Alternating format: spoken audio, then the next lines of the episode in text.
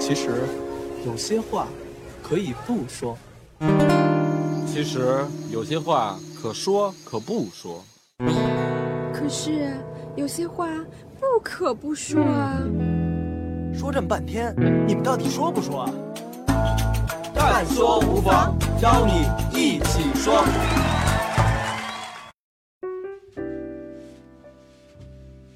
蛋搜房又来了，我是你们的老朋友蛋蛋。我是今天终于坐到了大海老师位置上的安生，终于坐到了蛋蛋旁边。嗯，安生只用了三期节目就把大海老师提了。对，这以后是一个阴盛阳衰的节目。嗯，今天今天也是一个阴盛阳衰的节目，因为今天我一个人对三个美女，是吧？对。嗯，然后我们聊一个很神圣的话题，聊什么呢？结婚。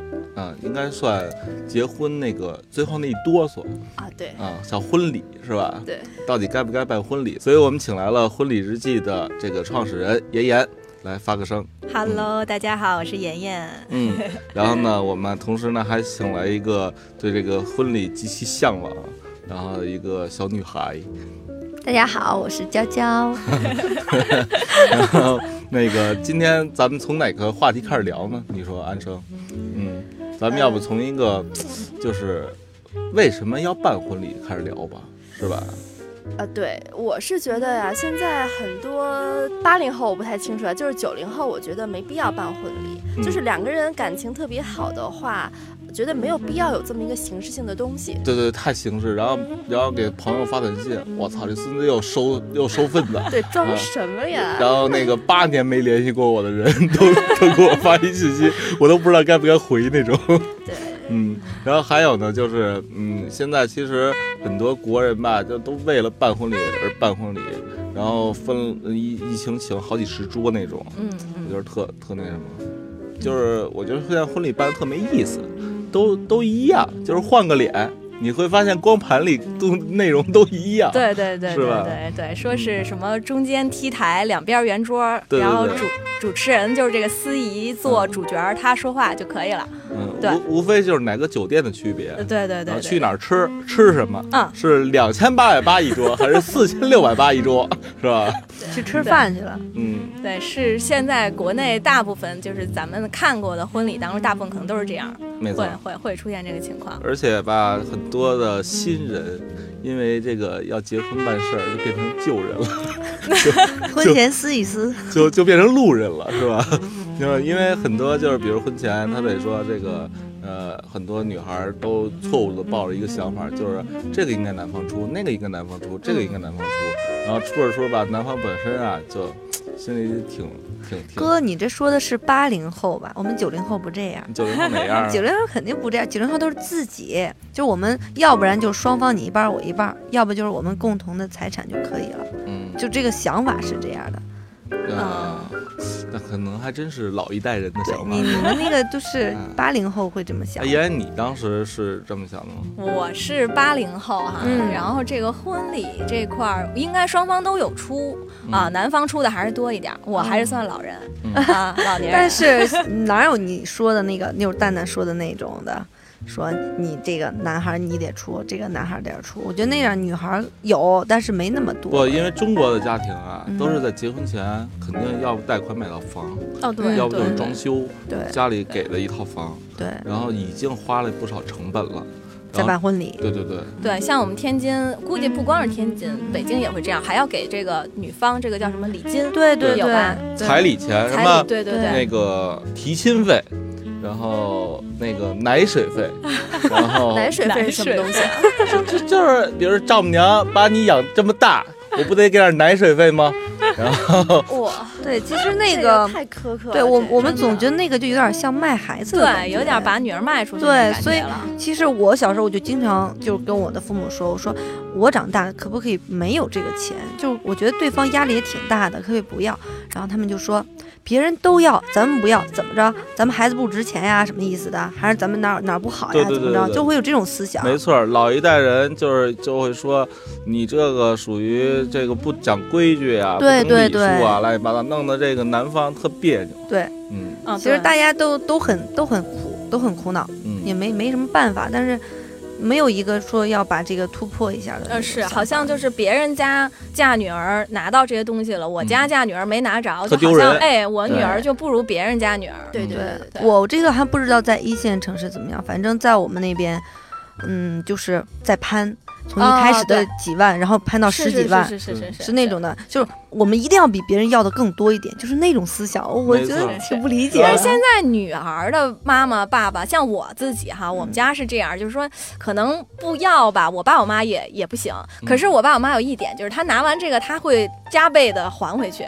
像我们天津是这样，就是你给了这个礼金啊，我给我女儿他们俩买辆车。对啊，我们天津是这样，那这个车的钱肯定要比给这礼金要多两倍到三倍了。往往这个男方啊，等不到这车到位，就已经心头有一团怒火，被被拖垮了已经。然后呢，就哎呀，是吧？对，确实是两个人还没开始办婚礼呢，就因为谁给的多，谁给的少，开始有心理上的不舒服了。对，不爽。对对。然后一点一点，就是原来很恩爱，后来一有了裂痕，然后裂痕越来越大。突然，女方提出来，咱们应该办一场盛大的婚礼，完，对吧？这是婚前哆嗦了。能想象，能想象，对吧？所以，所以其实中国这个婚礼最后搞的吧，就是为了办而办，办给别人看，办给别人看。然后呢，就是呃，新郎新娘那天然后起一大早，然后中午喝了一段一肚子酒，对，然后下午。睡觉一点没有那种入洞房的那种，那种应该很少人会真正洞房吧？对对对，晚上直接就睡过去。我们看电视也是这么演的呀，对吧？酒后乱哈，对，酒后都没精力乱了。不过这个也分地区吧，好像南方那边也不全是这样的。嗯，他们那边好像就是女方会给很多很多的钱，嗯，然后就是什么房子呀，那边的，我听说那边有的那直接好几栋房子、好几个车的那种直接给。那是你嫁你你你找一富婆，这是我听说的，是吗？所以说你现在到底对婚姻是一种什么样的状态？我我现在就是我能看到别人的婚礼，然后别人的那个现场是怎么样，我当时想，嗯，我以后不会这样的，我以后一定要比这样的要要做成我自己想要的样子，我是这种感觉。嗯，对，要是更梦幻一点的话，我觉得应该有花园。有大教堂，然后有特别漂亮的婚纱呀，那种的。娇娇有这个感受是从哪儿？你你是从什么时候开始有这概念的？我觉得跟嗯看电视、看电影有关系。对你听一些音乐，你像周杰伦，他那个时候结婚的时候，哇，我觉得那个时候可能很多女孩都会很向往自己的婚礼。嗯，对，在城堡啊。对，然后然后有一个自己的婚礼那个呃全程的一个 MV 式的一个东西出来。对，我觉得。这才是幸福啊，对不对？那得花好几百万呢。对，但是那个我觉得你可以办的没有那么的隆重，不是，或者没有那么的高逼格，就是差不多简单一点。自己的能力范围对，降三个 level，就是在一农场。我觉得还真不一定，你知道吗？我觉得要比如说你在你的自己的家里面，我觉得。很有可能会同样有那样的感觉就出来了，嗯，对，只不过他们有那个钱，他们会往那边花。其实你同样的呃东西花不了那样的价格也是有的，只是我觉得，嗯，等我结婚的时候，再过个几年，肯定会有这样的东西出来。哎呀，还是属于幻想阶段。安生，你现在不应该幻想了吧。我是觉得，我既然说花钱做样子给别人看，那不如这笔钱就花在我自己身上。嗯，就是可以说两个人来一场特别高端大气上档次的旅游，然后呢，或者是说带着双方父母一块儿旅游，然后或者把这笔钱花在别的方式，让别人知道说我们俩很幸福，没必要说做样子有这么一个排场，嗯，给给别人。所以安生对仪式的这个本身没有什么憧憬。啊，对，所以我就没有幻想什么沙滩，然后呃沙呃那个婚纱之类的。那真要给你马尔代夫一小岛，那岛还没咱创业大街大呢。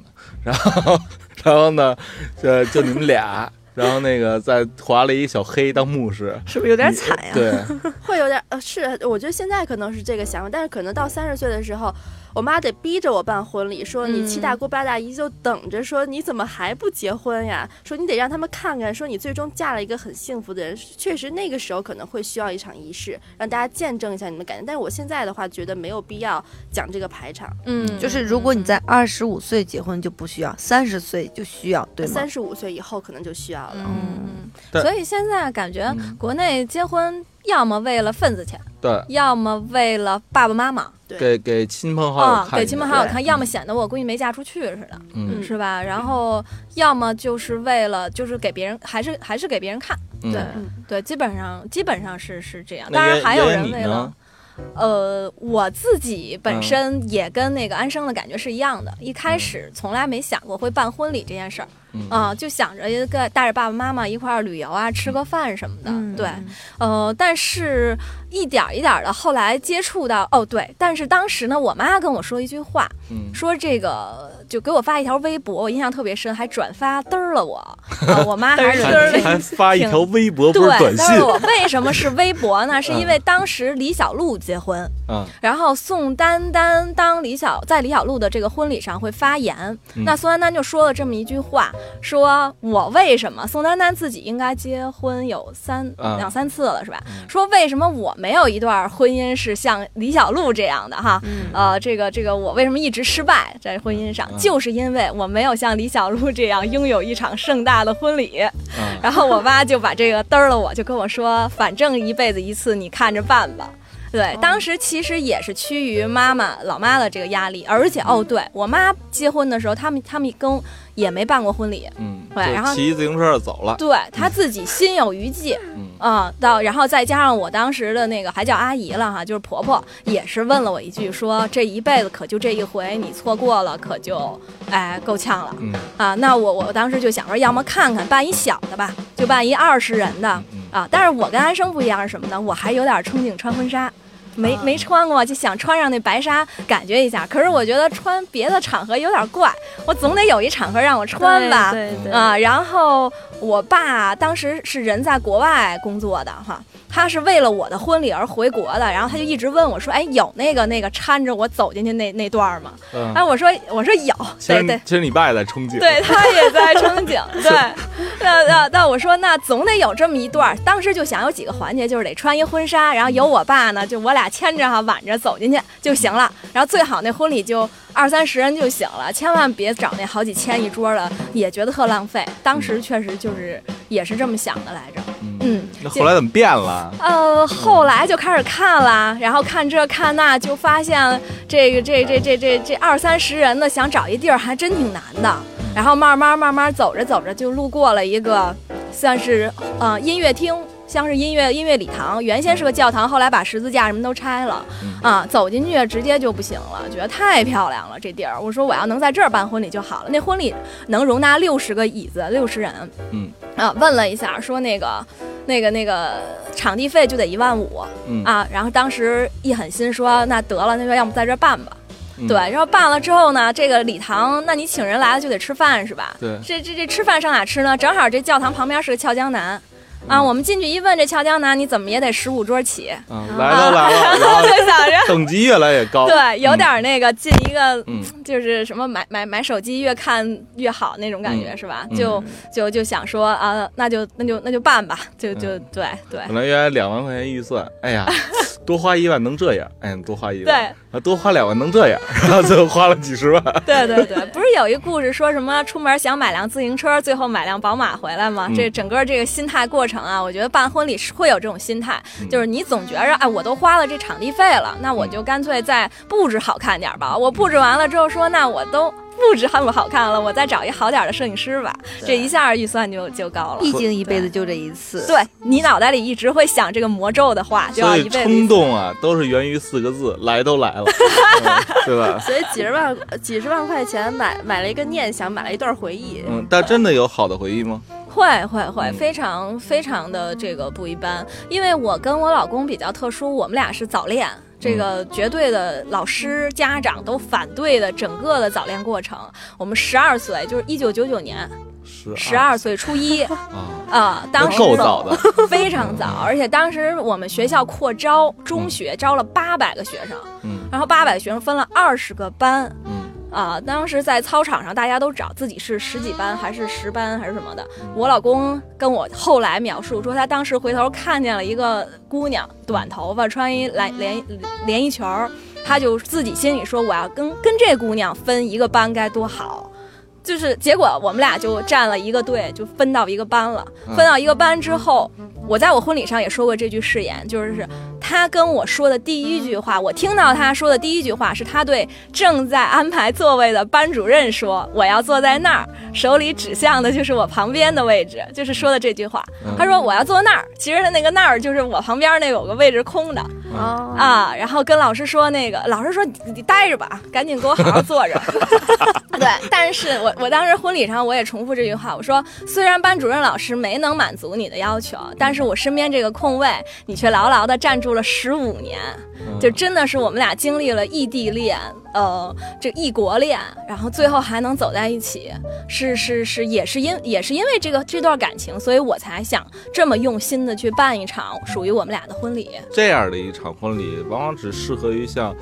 这个感情基础有十年或者有五年以上的一个两个人是可能对，但是现在基本上两个人在一起谈一年到一年半恋爱，再同居半年，啪，是吧？就就就就开始了，是吧？开始什么呀？就开始结婚啊！哦，我说你这啪一下，我还说什么？我没说啪啪啪，对吧？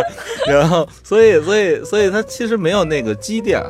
对对对对，然后还是要看这个女孩儿，因为什么？因为很多女孩儿她从小就想想要这么一东西，甭管跟谁，甭管谈多长时间恋爱，我闪婚三个月，我也要办。就是有有有有这么种姑，有这样的姑娘，比如娇娇会不会就是是吧？从小就会看了周杰伦的那，听着他的歌啊什么的，就会幻想这件事儿。对对啊啊。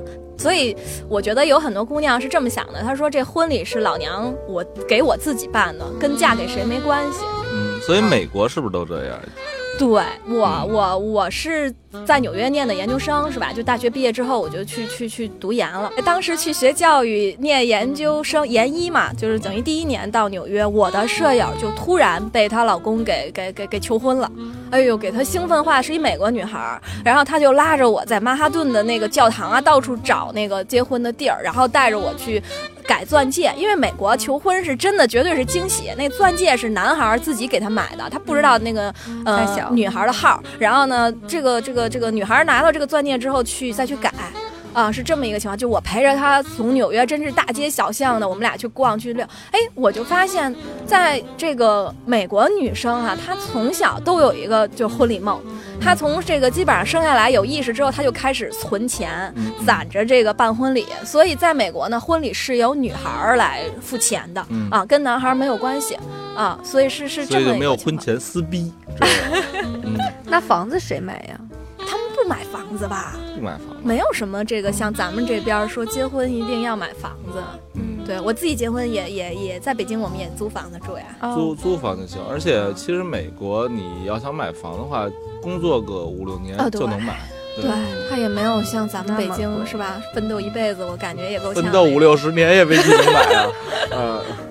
对，所以嗯，那个时候我就知道哦，原来美国女孩都自己花钱，而且从小就就就开始想着这些事儿，嗯。然后第二个就是美国没有婚庆，啊，美国只有这个就是独立的个人，嗯啊，去帮你筹办筹备婚礼，有的所谓的婚礼策划，对。就是我们叫婚礼策划师，英文叫 planner。那这些 planner 有的其实就是家庭主妇啊，有的跟我一样也是老师，嗯啊，就是他从事着另外的一份工作，兼职呗。对他兼职，但是也有从姥姥姥姥姥那辈儿或者奶奶那辈儿就开始是婚礼策划师世袭啊，几百年的这种，对对对世袭。然后他几百年，他可能是在一个小小角落里边，你不通过预约你都找不到这个策划师，然后一个老奶奶去给你策划婚礼，也有这样的。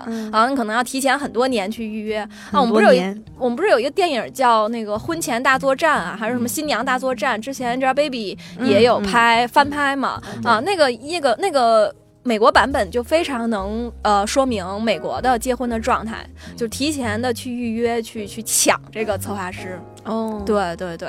所以这就是美国的一个一个情况。我觉得，我有时候回想，我在想，为什么我到美国第一年就遇到这么一个将近结婚的这么一姑娘？我想，可能也预示着我之后可能会做跟婚礼有关的事儿。对，要要没她，可能哎呀，也也不会往这边想了。也有可能就请一桌一桌的。对 对对，也没有这个概念。所以其实老美就是外国人，他们结婚的话，真的不是为了给谁看，而就是一帮人攒到一起办一趴，然后呢祝福一下新人，是吧？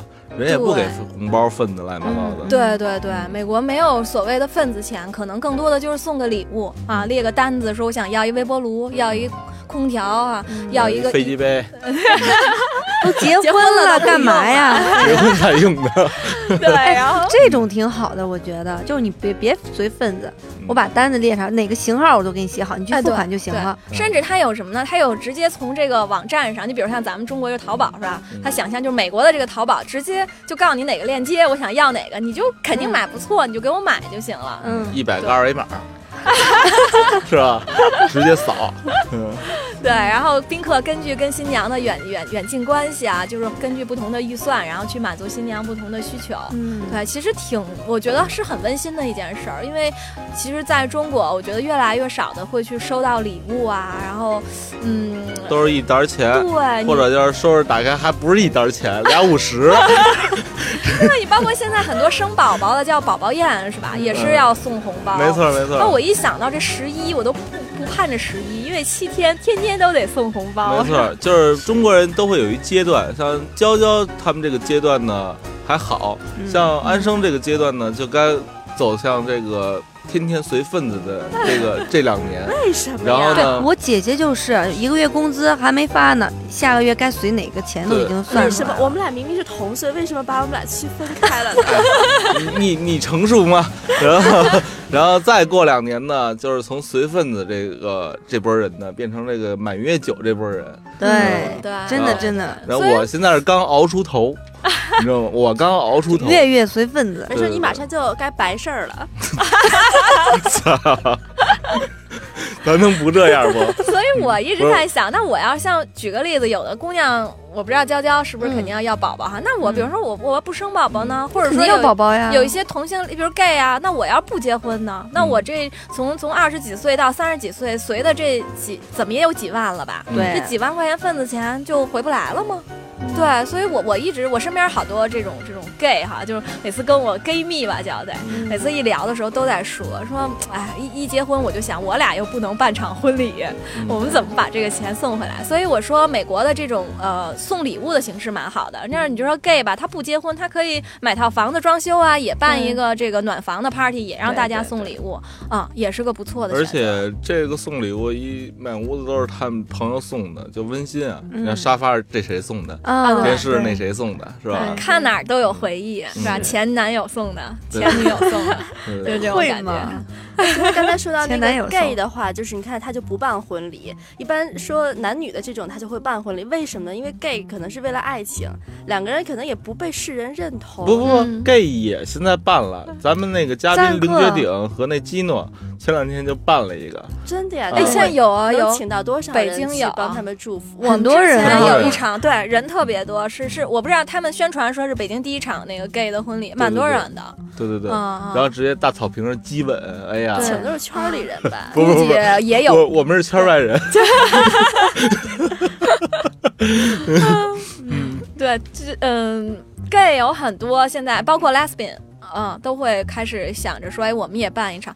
国外有非常多，我我们在那个报那个去平时写稿子的时候，发现，呃，美国有特别多的案例。哎，我发现这这婚礼我写着写着，怎么没有新郎啊？怎么全是伴娘啊？仔细一看，俩新娘啊，然后也互换戒指，两双婚鞋什么的，对，很多。嗯，哎，这个这个美国的婚礼，我看那视频都看着特感动。嗯，原因是不是就是因为这个新郎在结婚前不能看到这个新娘穿婚纱的样子呀？或者对对，就是他们其实都是分别独立去办各自的事儿，对，而不是像国内，嗯，这个国外西方说是男这个新郎在婚礼。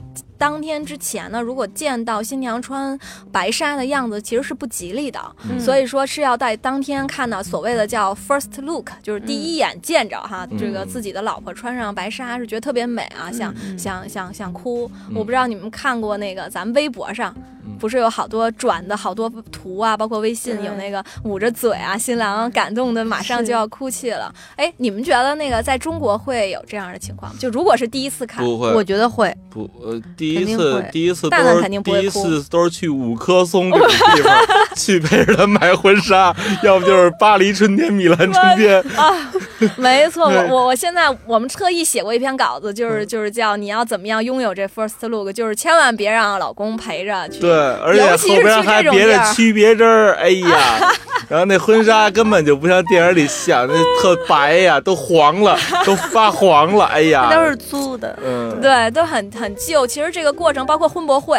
啊，人山人海挤在那儿，然后你去穿上一件婚纱，我觉得它挺破坏我们女孩的这个梦的，这个婚纱梦的。没错，对，我小时候一直以为婚纱就是买的。后来我长大才知道，原来大家都是租的呀！可以啊，娇娇，你这个属于天生的 这个。咱们这事好久了。哎，我小时候我就觉得，可惜没人追呀。怎么会？我给娇娇是征个婚吧？不要不要不要，我还没准备好。我要喜欢了，我就主动出击。好吧。哎呀，就是那个，你除了这个结婚婚纱这事儿是你意想不到，还有什么事儿你没想到呢？想不到，我觉得随份子这个我挺不喜欢的，我一直都挺不喜欢，我就一直跟我爸妈说，我说我结婚的时候能不能不要随份子钱？但是你要随了两万出去了，对，就是这个，就是这个问题。然后我就说我一定要挣多多的钱，然后到时候不让他们随份子。对，我不在乎，大家都来玩就行了。我不，我先开这个头可以吗？对吧？对，是吧？然后我们现在有我的读者有一个新娘，她就没收份子钱，她婚礼花了四十万。他一分份子钱都没收，但是我私底下采访他的时候问了他一下，还是会收的。就是说他爸爸妈妈这块儿，包括亲人，还是会私下给，只不过在婚礼上没有这么俗的那个那个那个那个环节。就是其实婚礼你仔细算一下啊，你们都没经验啊，是那个。大头啊，还是来自于亲亲戚啊，对对对对，因为你看，你四千多办一桌，请十个人落座，这十个都是你朋友，一人给你五百，你也收不回成本，收不回的。你真的就是这这二姑给 给一万，大爷给两万，这这这这都这个。我觉得我觉得这个，你想想吧，大家吃其实都吃不好。我们经常去参加的那些，就是一桌子菜。一桌子的菜就是只是动了几下，然后大家就走。哎，我其实特想问问你们，你们你们在吃过，就是你们在婚宴上吃饱过吗？没有，没有，吃不好。我没吃饱过，吃不好。我是真的一次都没有，甭管是贵的、便宜的，是怎么着的，我从来我我我们去吃婚宴，我都脑袋里在那搜大众点评，看那个一会儿上哪吃。为什么呢？我给你分析一下啊，就首先啊。你去一个跟你就是八竿子远的一个朋友或者亲戚那儿啊，你过去其实就是为了给他随点份子，照个面儿，对，凑合吃点儿。这这一桌人你也谁都不认识，吃完就走了。嗯，然后到时之后，哎，先回了啊，然后然后这样。但是你跟朋友呢，就是跟你特近的朋友结婚呢，往往都给你安排到最后一桌，然后呢。你们呢？这一桌人基本都认识，不是初中就是高中的，就琢磨着怎么灌他酒。朋友一聊天就光喝不吃了，对，所以也吃不饱。所以基于这两种情况，都是这个，我觉得四千六百八 完全没有吃出的价值。对对，很浪费，真的没错。所以我一直都都就是在做婚礼日记，就是这个迸发这个想法的时候，就一直在想，能不能慢慢呼吁国人不要再花钱，就是去办。这种，你想想看啊，一个正一般来说，咱们老百姓如果说三千多一桌啊，咱们就说三千多在北京不算算便宜的吧？对，算便宜的，对吧？一般我那年是两千多，算便宜啊，算出年代了吗？我们说的这样，对，我我觉得，比方说，我们就说四千吧，那那那你说这请个两百人的婚礼，就是说请二十桌、十五桌，在北应该也不算少。就是正正常吧，就也不算特别正常十到十五桌，对吧？那好，那肯定就是四万八万啊这种啊。我觉得这这这几万块钱真的就是扔了，又浪费，真是浪费粮食。我也觉得，对，那没有人吃，而且真的很难吃，我都怀疑婚宴会不会不是现做的呀。我后来打听了一下，说很难现做，因为现成的炒出这么多菜来几乎不可能。对呀，那么这种东西做出来大家也都不吃，然后就为了这么一个排场，那有没有可能换一种形式？当然，这是我一直就呼吁大家想想。而且婚礼最贵的一部分就是婚宴和那个酒店。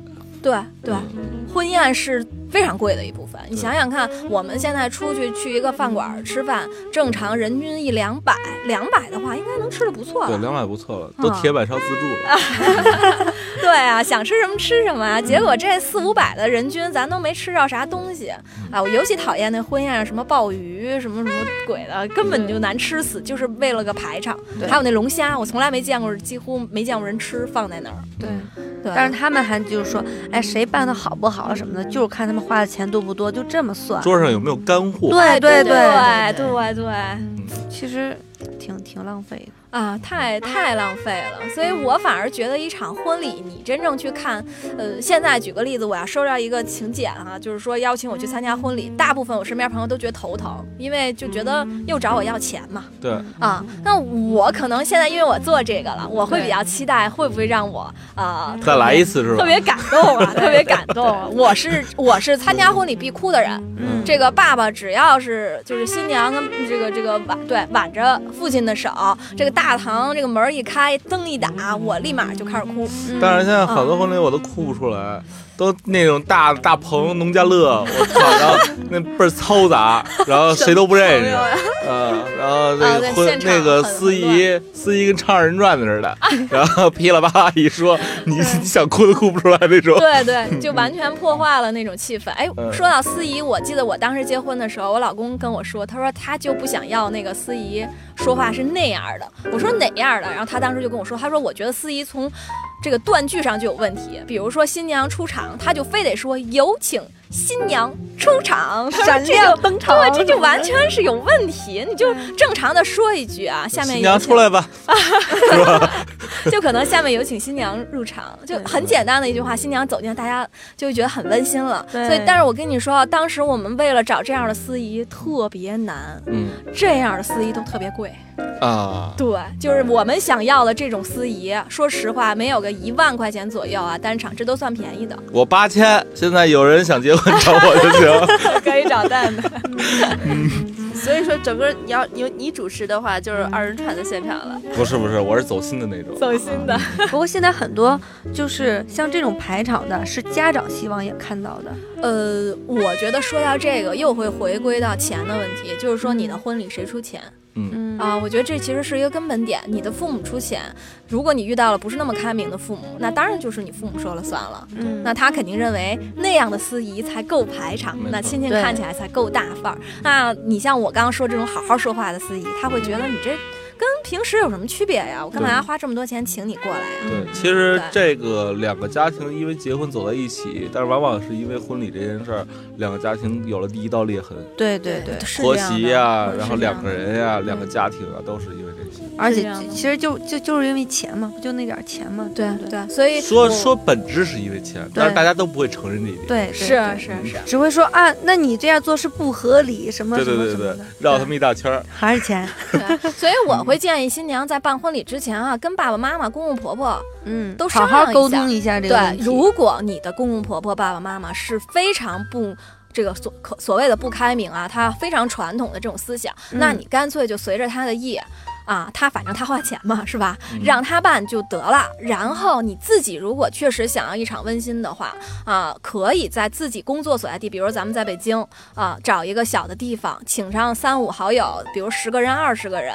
你真正的，你可以甚至不穿婚纱，你穿一个对漂，你可以做个 party，或者是你穿一个漂亮的这个小小礼服啊出场，嗯，其实就可以了。对对对。其实我觉得那个感觉很温馨，非常温馨。而且我建议很多新娘，呃，因为。那种爸爸妈妈的那种传统的。说三俗的婚礼你也没有感动嘛？那你可以说就走个过场，让司仪去说话就好了。你甚至都不用说一句话，你把真正感动的誓言可以留在自己的那个小型的那三五十人的小婚礼上，对你老公说一番话，其实也很温馨。在办场线下的落地活动，对我我之前一直就是想着说，我说我想办这样的小的那种的，就不收礼份的，什么都不要那种的。但是家长就说可能不太同意，那我那没关系，我给你我办两场。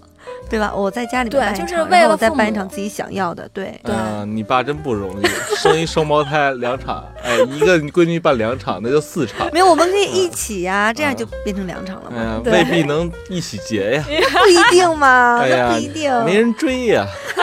我可以主动出击的。哎，那那那轻轻的有，如果谈恋爱会不会给你造成压力呢？没有，完全没有，我很爽。好吧，就我现在感觉自己就单身好爽，好自由啊。好吧，好吧，是这种感觉。嗯，那咱接着说，如果我想办这么一场小型趴的话，呃，我怎么办可以呢？嗯，小型趴我会觉得。从这个地点上可以先去下手，就是呃新郎新娘就是呃双方可以去北京啊，比如咱们就拿北京举例子吧，可以到处走走逛逛，有非常多非常漂亮的小地方。啊，你比如七九八里边，其实是有好多特别有调调的地方啊，包括咱们这个创业大街。对，咱们创业大街 结婚结婚这条路啊，有很多非常有调。我刚才走上来，我觉得边上延吉就适合结婚。嗯，对啊，很漂亮，真的，它可以往啊，而且它在布置上会省下你很多钱，因为它本身就很有调调。没错，比你去一个五星酒店那破旧的地毯、那大串灯，你全都得给它换了，给它铺上别的东西，又旧，还场地费特别高，工作人员态度还不好，而且你。要是能给延吉有引流，没准还不花钱，是吧？所以真的可以脑脑洞大开啊！因为我当时在纽约的时候认识一些姑娘，她们会在自己家里，因为因为美国人当然都住别墅哈，人家家要是大点，在自己家后院请个三十个人，拉上串灯，就非常温馨漂亮。晚上一起在那儿吃个自助自助餐啊，拿着酒杯，很漂亮的。对，所以真的可以，嗯，有。各种各样的地方，我现在反正我现在是看哪儿，我觉得都能办婚礼。对，就是很多不提供餐的这些地方，场地很温馨的地方，其实你可以找一些现在互联网的那些，就是上上门的，比如说爱大厨乱七八糟的，对对，专门给你做。对对，有很多 A P P 是专门可以请厨师，很便宜的，一天一个厨师可能费用只有几百或者一千多。我请仨。对啊，你甚至可以，他们是可以自己带这个所有的这个呃烹饪的工具的。那比方说铁板烧，它是全都带过来的，你自己去呃去配一点料，就可以做一个铁板烧的自助餐。那新人呃客，我相信宾客应该都会很喜欢。对，这样很温馨。那听到现在，你们俩对婚礼有什么新的认识吗？我是觉得我这么半天为什么没插上话，就是因为你们说的什么婚礼又是这个费那个费，都是女孩的事儿，跟你没关系。对，跟我这男孩没关系。真是，而且确实我没有操过操办过这些事儿，就完全插不上话。哎，但是我觉得这个可以靠想象啊。对，其实真的是，我觉得啊，很多新娘办一场婚礼，她有时候是自己对生活方式的一种呃表现。就是我自己希望我的婚礼是一种什么样的状态，或者我他其实可表现出来自己对生活的一种状态。举个例子，我有新娘，她特喜欢无印良品那种那种那种那种感觉哈，她的婚礼就是那种特别素的、特别淡雅的，所有的包括请柬就是无印良品风啊，到现场所有布置。所有的这个来宾，那吃饭的盘子，他是恨不得都租那种木头的什么的，让大家去去弄。那我觉得这是一种一种一种一种表表现的方式。没错，整个蛋姐创业主题婚礼。黄的，然后呢，全是蛋，鹌鹑蛋、鸡蛋、鸭蛋，所有的菜全都是用蛋做的。没错，我还可以当司仪去，多好，是吧？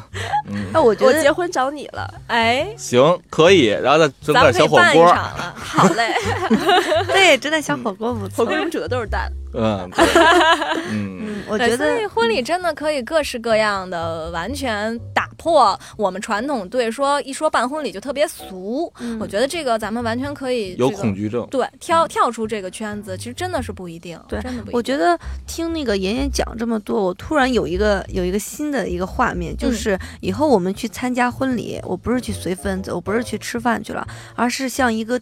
我去看了一场电影，或者说看了一个呃身临其境的一个仙境一样的东西，我就看你是怎么设计的，整场怎么完美，然后我只要去里面体验就行了。当然，这个需要一代一代人的意识转变。对，就我觉得，我觉得就是八零后啊，其实已经在变。但是变得不大，九零后、零零后可能会一代一代会变得更好，是这样。因为因为你看啊，就是这跟家长有很大关系，跟教育环境有很大关系。对，所以就是说我小时候呃接触的环境就是不能早恋。你看现你看现在，你看现在人都接到一起住了，是吧？所以所以我觉得真的零零后那一代人结婚的时候，那可能就会达到现在咱们想普及的这么一个对对。嗯，对我们其实在我自己创业，就是想要做这个婚礼日记的时候，我们做过一个小小的问卷调查，就是在网络上发两张图，一张是咱们想象中婚礼那个暗场打灯光，然后中间是 T 台。然后两边打着五颜六色的灯光的那种，或者是很大气的。然后另外一张图是一个，我印象当中可能是草坪啊还是什么的，然后什么灯光都没有，就两个人站在那儿。我当时就做了一个调查，我说你喜欢一还是喜欢二？麻烦帮我留言。当时我们可能有一千多个用户，然后我印象很深，至少有。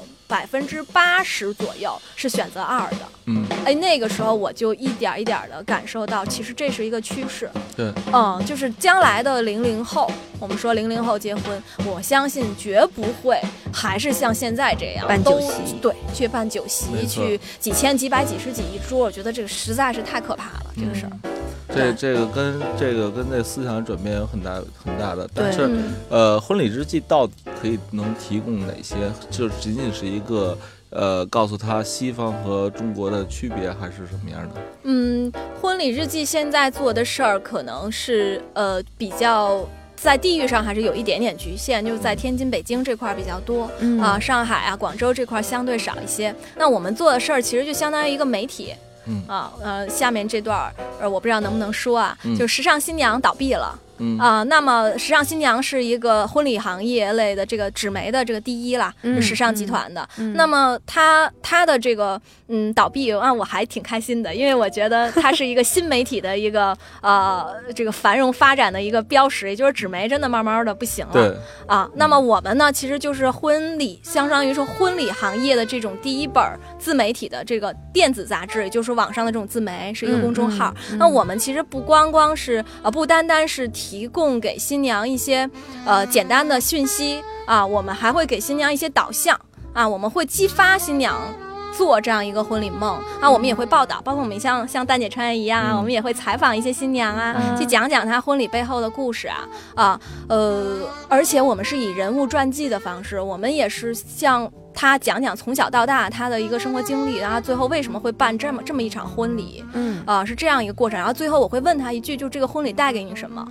啊，那么在整个过程当中，我发现我们是激发了一个，是这个办婚礼它真正的意义啊，在于在于哪儿呢？每一个新娘的意，这个婚礼对于每一个新娘来说的意义都不一样啊。那么我们把这些故事，不同的故事聚集在我们的这个公众号上，包括一些背后的婚礼人，因为我们知道婚礼行业，大家一想到办婚礼就会想到婚庆，那其实婚庆是个中介。我一直都都敢这么说，我觉得传统行业就是，就是就像影楼一样，流水线，婚庆也是流水线，搭架的三千七百几十几一个套餐啊。那婚礼应该是每个人的婚礼都不一样的。那么真正去做婚礼的人是谁？是策划师，是 planner，是那些 designer，是那些设计师。那么我们也把这些背后的匠人带到我们这个平台上。啊，举个例子，我们我们会给一些真正在做事儿的那些摄影师啊，一些呃一些策划师啊，我们其实在过去的一年里，至少已经为他们创造了百万以上的这个呃这个这个业绩。就是说，我们的新娘会直接到他们这里面去去办婚礼，去消费啊，最终也非常的满意。所以我觉得我平台的意义在于让他们先看到。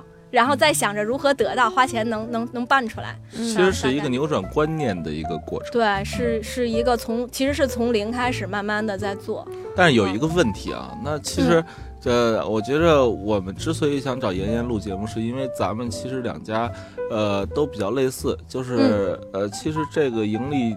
项目并不清晰，没错，对吧？因为如果你要说你是一个婚庆类的平台，或者说是一个，呃，就是一个婚礼策划的一个平台，嗯嗯，这个就很清晰。对对，嗯，其实是这样啊。首先来，先来说婚礼行业的 O to O，呃，那为什么说现在没有行业老大？那我们也使劲儿的去做过调查，去看你，包括现在呃，马云在做的这个叫婚伴儿，也是一个婚礼行业 O to O。那他为什么也没有做大？就是因为婚礼这个东西太注重感性了，它很难 O to O。对，它还是低频，而且用户成本获取相当大。平均呢，我们呃现在得到的数据是一千五到。两千之间一个用户。的这个价格啊，所以说它是非常非常这个困难的啊。还有一点就是，嗯，它的这个花钱到底花多少钱，这个数这个额这个这个叫什么？呃，额度也很难控制。你比方说，你在我这 O to O 了，你看到这策划师了，可是你办了，你花了二十万办婚礼，这个二十万没办法在我网络上去成交，嗯啊，所以现在，呃，怎么说？呃，网络上我认为 O to O 是非常困难的，所以这就是为什么我们转做做媒体。做这么一个自媒出来，去帮助大家讲，那盈利我。我已经撑了一年了，然后我自己是老师嘛，我也撑了一年了。对，呃，说实话，目前我们也有一些方向，就是拉硬广。啊，我们也是想着做成一个第一自媒，呃，然后我们就拉硬广。举个例子，在今年我们已经拿到第一支广告，叫 Jimmy Choo，就是那个那鞋啊，婚鞋来找到我们，因为 Angelababy 跟黄晓明结婚的时候，Baby 穿的婚鞋是 Jimmy Choo 定制的水晶鞋，所以在我们这儿做了呃这么一条广告。啊，当然没多少。点钱，然后呃，第二就是一个良好的对，也是对我一个激励。然后第二个是德芙巧克力来给我们打电话，他想干嘛？他想做一个德芙定制巧克力的婚礼，因为我们知道有香奈儿婚礼，有蒂芙尼婚礼，但没有德芙的这个巧克力的这种婚礼。主要那个色儿不好搭。他想什么呢？他想着我们办一场这种主题趴，然后能把德芙的这个元素引进引进来。我们也在在一直在谈，但是这个德芙的在在上海那边，我们也一直在聊。嗯，不管怎么说吧，对我们来说都是一种激励。对，嗯嗯嗯，对。所以我其实觉着，呃，今后如果婚礼日记做的是一个媒体属性的话，嗯，它其实可以完全做一些婚礼相关的导流的事儿。嗯嗯，这个我觉得是一件挺大的事儿，而且未来做自媒做媒体。体的属性应该是个趋势，而且就是不会受到什么资本寒冬啊乱七八糟的影响。嗯嗯嗯嗯嗯，对，还是应该坚持。头一次听到蛋蛋这么正啊！本来是想聊一负能量的话题，是吧？啊一直跟我们说坚持坚持，因为我跟结婚有什么关系？因为我跟妍妍特有同感。因为这这件事儿出于以兴趣为出发点来做的，然后做了一年能够坚持下来的。因为呃，娇娇不是也看了吗？现在很多播客，我让他去听播客，然后他发现很多播客做了十几期、几十期就没了，就停了。但是他他突然觉得我特伟大，是因为我做了一年多了。真的，蛋姐是有很多人听的，这这点你得相信。呃，我觉得在想结婚的人也真的可以看一下《婚礼日记》这个公众号。因为呃，你如果不想办一个就是跟别人都一样，让朋友哎呀还私底下说呀就是为收份子那种，你就想办一个不一样的，真的是不是为了办婚礼而办婚礼，真的想给自己一个美好的回忆。对，那我觉得你应该看看别人。怎么给自己找到回忆呢？这也是给自己的一份礼物，我觉得。嗯嗯嗯，谢谢谢谢。那最后听友听到现在想找的婚礼日记怎么找呢？呃，要微信搜索。现在呃，我们有一个自媒叫“妍妍婚礼日记”啊，以我的名字命名。妍是哪个妍？对，但是我这个妍字儿真的不好找啊，大家一定要要要打这个 Y A N，然后你就在后边搜，搜到一个妍呢，是这个一个王字旁两个火，其实它念眼。嗯，那我这个名字特别有意思，因为我我妈妈姓严，我爸爸姓杨嘛，就是杨严，就这样。啊，对，杨严严。然后大家可以搜这一个王字旁两个火，两个都是这个严妍妍婚礼日记啊。那搜进来之后，大家就可以看到这个几百篇关于婚礼的相关的所有的文章啊，欢迎大家关注。最后了，然后咱们就是再次感谢妍妍。同时呢，就是如果你想创业，请听蛋姐创业；如果你想结婚，请看妍妍婚礼日记，好吧？谢谢。那最后就这样，拜拜喽！拜拜拜拜拜拜。